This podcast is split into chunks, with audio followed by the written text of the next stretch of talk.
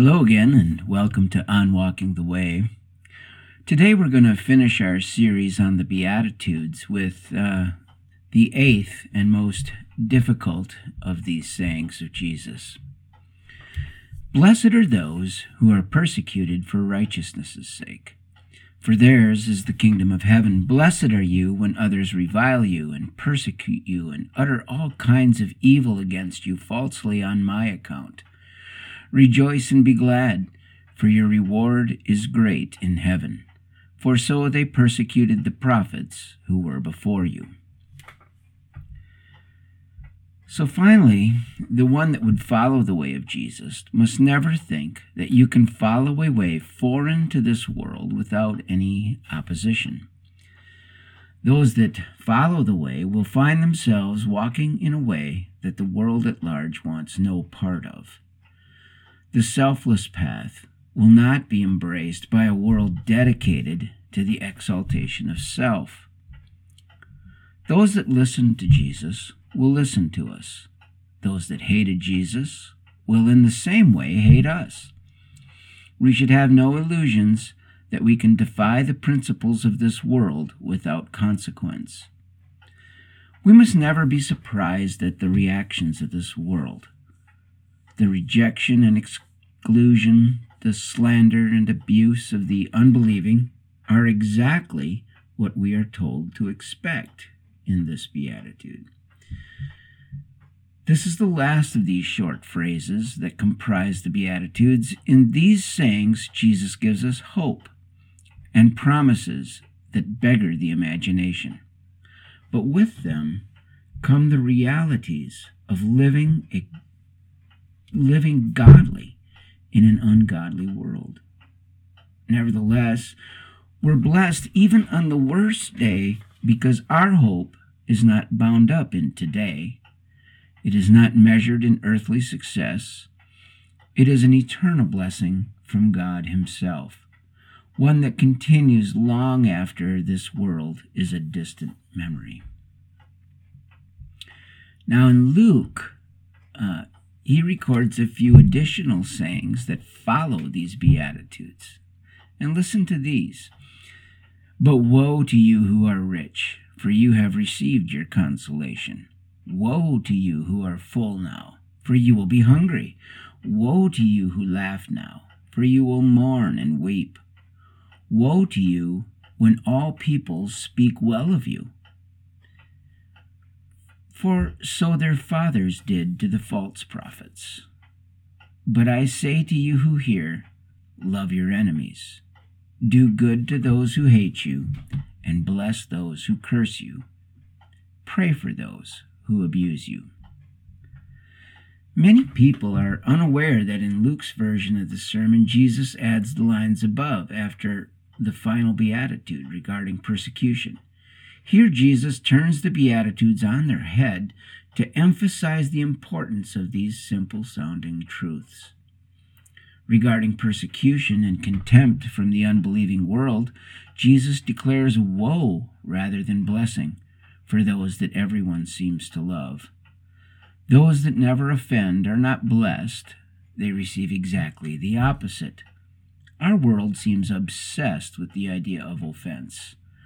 We must at all costs of not offend, though I have to say there is no concern whatever with offending believers. Is this ironic? Sure. Surprising? Absolutely not. Jesus tells us that is what we should expect. And we're blessed if this is the world's reaction. This reaction is inevitable if we are walking in the truth, if we are walking in the way of Jesus. Selfless love of God and our neighbor will offend the self serving and unbelieving world. Our very existence will be an offense to them because seeing our faith and commitment to the truth tortures their damaged and neglected consciences. There is a fairly common idea floating around that if we live our Christianity right, then everyone will like us, maybe even agree with us. This is a nice fantasy, but unfortunately, that is all it is.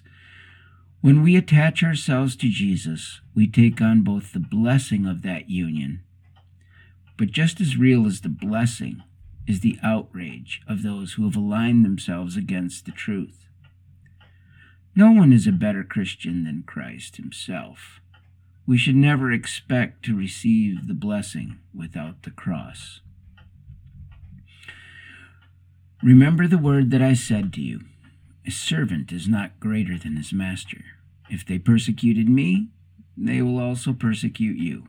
If they kept my word, they will also keep yours. This is how Jesus described the situation to his disciples in the Gospel of John. So, with all this in mind, what should our response be? What else can it be with such blessings and promises at stake? We must, with whole hearts, walk this path. This is the way of life. This is the way of peace. This is the path of God's Son. This is now the path of us all, since Christ has opened this path at the cost of his own life.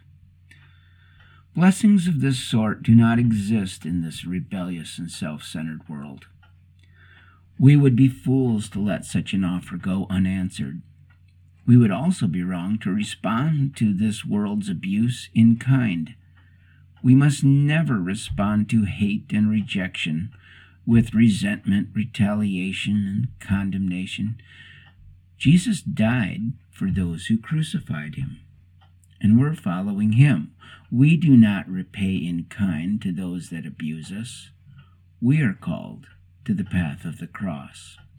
The path is not complicated, but it is hard, and it comes at a great cost. It cost God his Son. It cost the Son of God his glory with the Father, and finally, his life. It will also cost us our self serving, self glorifying ambitions and passions. But it will not leave us destitute. Quite the opposite. It will leave us forever blessed and fulfilled in this age and the next. As we recognize our need and our inability to achieve eternal life and happiness on our own, we humble ourselves and allow the Spirit of God to do in us what we could never do for ourselves. As we obey Jesus and begin to walk the path of life, we will stop worrying about our own situation and begin to seek the good of others. We will find on this path the very blessing we thought we could never find. We must learn to draw our strength from God alone. As Hebrews encourages us, we should be looking to Jesus, the founder and perfecter of our faith, who, for the joy that was set before him, endured the cross, despising the shame, and is seated at the right hand of the throne of God. We must continue to value the opinion of God over the opinion of this world. We must continue to love those that despise us, as Jesus loved us, even when we were lost in sin. Jesus prayed for those that were killing him. This is our ultimate example. This same Spirit that empowered Jesus to endure the cross is in each of us now.